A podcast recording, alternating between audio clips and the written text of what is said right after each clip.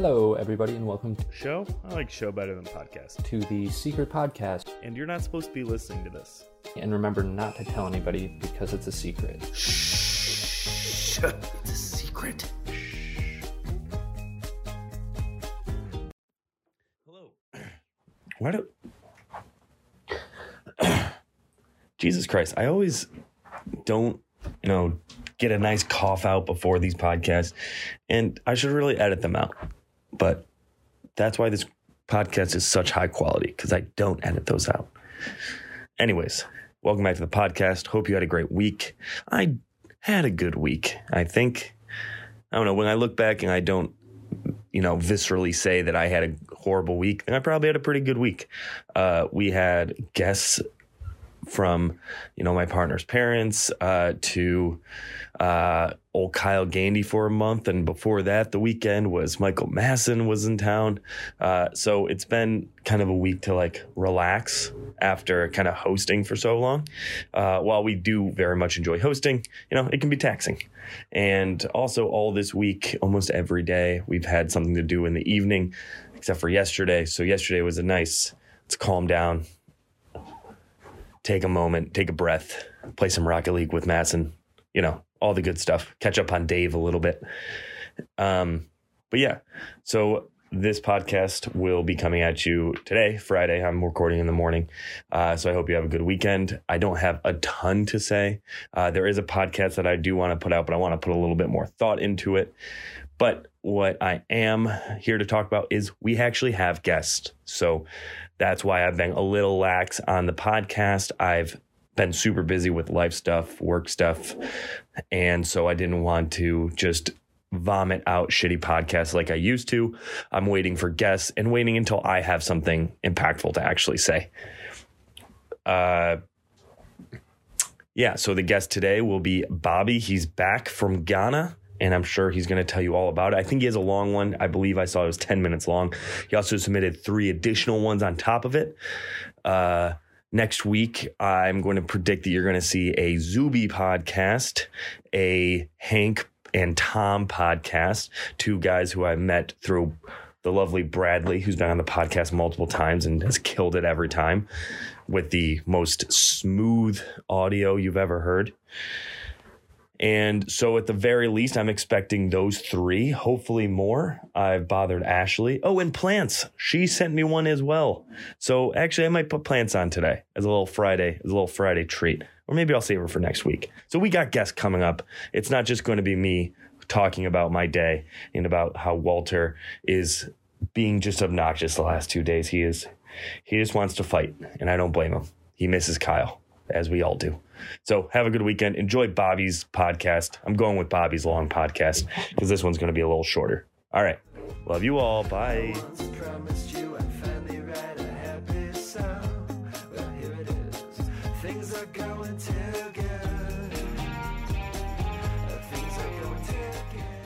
What is going on, everybody? Bobby here, and sorry for the little delay. Um, just got back from Ghana, and this is my post Ghana um, podcast. I know I told you guys a little bit about what I was going to be doing in Ghana, and it was incredible. It was amazing, 10 out of 10. And I am excited to tell you guys a little bit about it. So, um, I guess on this podcast, I'm just going to talk a little bit about kind of like the day to day, the synopsis, the synopsis about like how it was. And um, I'll tell like more stories and actual like encounters and like day to day things that happened on other podcasts. But this is just like the original or like the uh, initial kind of knee jerk reaction to the incredible month that I had in Frankadua, Ghana. So I know when I was given a little um, update on what I was doing and kind of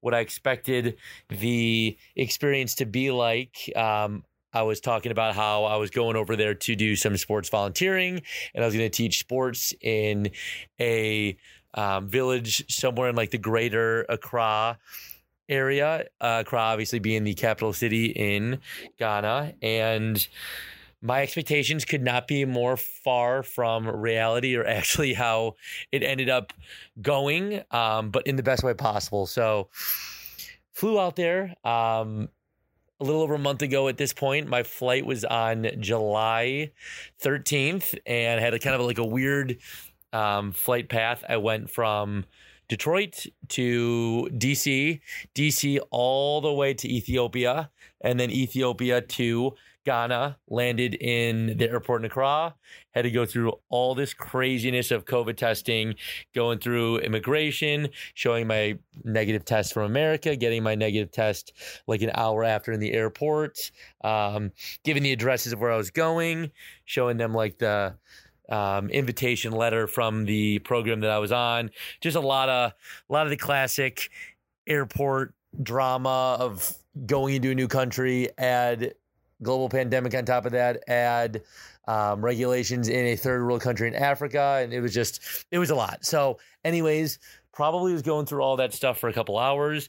Finally got through immigration, got to my um, tarmac or whatever you want to call it, where the bags were coming out of my flight. Um, since it took me so long, all the bags were already off the um, off the area or the uh, whatever you whatever you call it, the rotating the rotating strip there, and immediately I could see the bags that were there.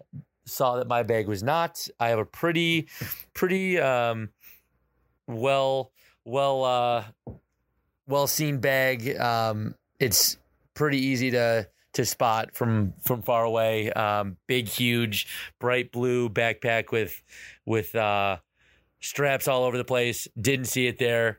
Um, and I was like, oh my God, you've got to be freaking kidding me.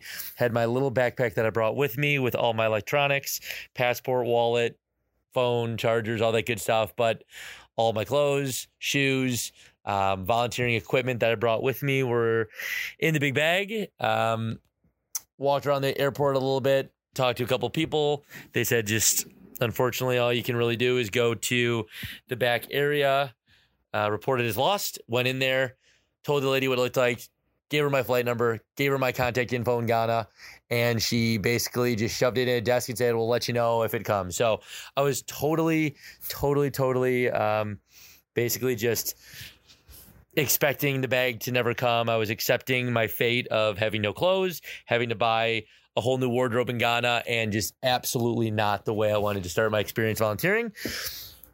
Thankfully, fast forward five days later, it got there. They got it out to me. Thank the Lord. But that was not a good way to start my trip. Um, and I think that kind of goes without saying, as I'm sure everybody listening can relate if they've ever had any bad travel experiences or lost bags.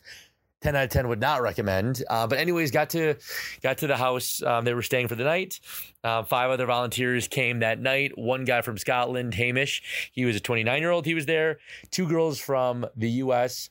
Um, one from Seattle, one from North Carolina, another guy from California, and a um, another dude from Scotland as well. So we had two Scots, two American guys, two American girls in our six. Woke up the next day, had some breakfast. Um, and then we had a quick orientation. The guy basically let us know that we were going to a small village three hours away from Accra.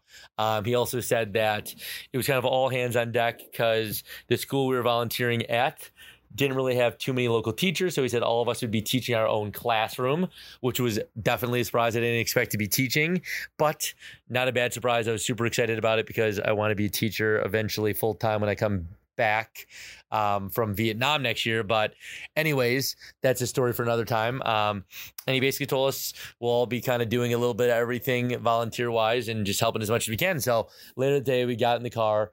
Craziest, bumpiest roads I've ever experienced, but it was just all part of the experience, I guess. Got to our um, volunteering compound in a little village called Frankadua, Ghana and uh, it's in the Volta region. There's about 3,000 people in this small little village, and there's already um, six other volunteers two girls from Spain, one guy from England, and one girl from England, two American guys. So there was 12 of us all together. We met them. Um, and yeah, the next four weeks were truly some of the greatest of my entire life. Um, the schedule of the days were wake up at 7.15. We had breakfast served at 7.30 in the house. We'd all head over to school which is about a three to five minute walk from the volunteer house. I had a fourth grade classroom. I would teach different subjects. Um, they had a schedule every day, but I teach different subjects from 8.30 to 12, 12.30. I'd either teach religion, maths. They called it maths over there. Um, I'm really bad at math, So uh, apologies to anybody that I taught. Um, I don't think they'll be listening, but I just feel bad and I feel like I need to apologize because I think they probably taught me more about math than I taught them.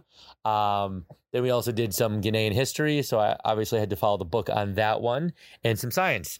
So did a different subject every day. Had um, a break in between um, the first class and the second class, and it was just insane. The kids jumping all over you. They're the cutest kids of all time. They love you. They want to touch your hair. They want to pull your beard. They want to look at your phone, take selfies. It was just literally like a dream. Um, my class is so good. They were so eager to learn. Um, no phones, obviously. So everyone was just so happy to have a teacher. Um, and it was just the greatest. Uh, so then at twelve thirty, we'd go back to the volunteer house for lunch. I'd usually go on like a one or two hour walk to the village. Usually run into some kids from school. They'd invite me into their house for a meal. Every single day, I'd have some awesome encounter with someone in the village. Someone invite me inside. I'd have awesome stories every day when I got back to the volunteer house. Um, so I'll definitely be dropping some new podcasts about random stories that have just from small walking adventures around the village. And then I got home from my walk, changed, and then we had sports training. So I thought it was just me doing um, sports volunteering and teaching any sport that I wanted.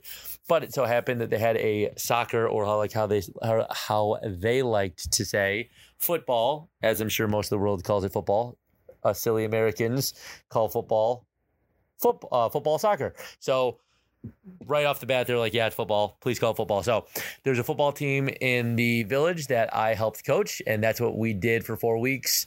And it was just a ton of fun getting to see the kids get better. Um, once again, I'm not a good footballer. hadn't really played much growing up.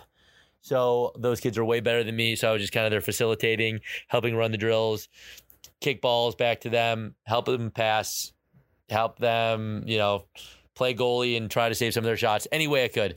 Um, and then we'd get home for dinner at 6.30 i'd go on a run with a girl that i met in the village who was in a jogging program and she needed someone to run with her so i did that. And yeah then we'd take bucket showers at night. We didn't have any running water in our compound so we did bucket showers which definitely don't miss those. Didn't get used to the cold water bucket showers but part of the experience. And yeah, we were all sleeping in bunk rooms. I was with four other guys in in our room, and wake up the next morning and do it all over again. We would go on different trips around the country on the weekends, and I know I'm almost double the amount of time that I'm supposed to be on this podcast, so I will save individual stories for the next couple. But um, yeah, it's really hard to kind of just summarize this whole experience for four, four weeks into five to ten minutes. So I'm really going to try to spread it out into different podcasts, but highly recommend anybody who's considering doing volunteering abroad or a program like this or doing something like this to just do it. It is incredible.